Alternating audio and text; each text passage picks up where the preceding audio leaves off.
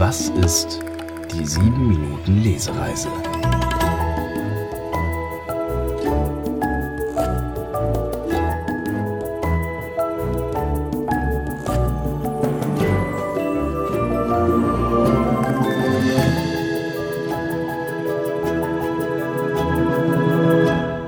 Die 7 Minuten Lesereise ist ein Vorlesepodcast für Kinder im Grundschulalter und Erwachsene mit innerem Kind. In jeder Folge wird eine etwa sieben Minuten lange, abgeschlossene Kurzgeschichte einer Autorin oder eines Autoren vorgelesen.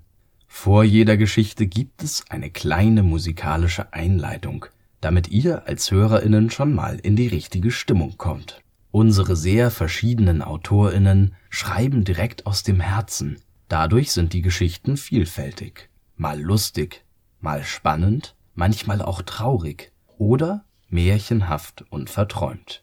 Wir wollen euch einladen, jeden Sonntag mit uns in fesselnde fremde Welten, aufregende Träume und Geschichten mitten aus dem Leben einzutauchen.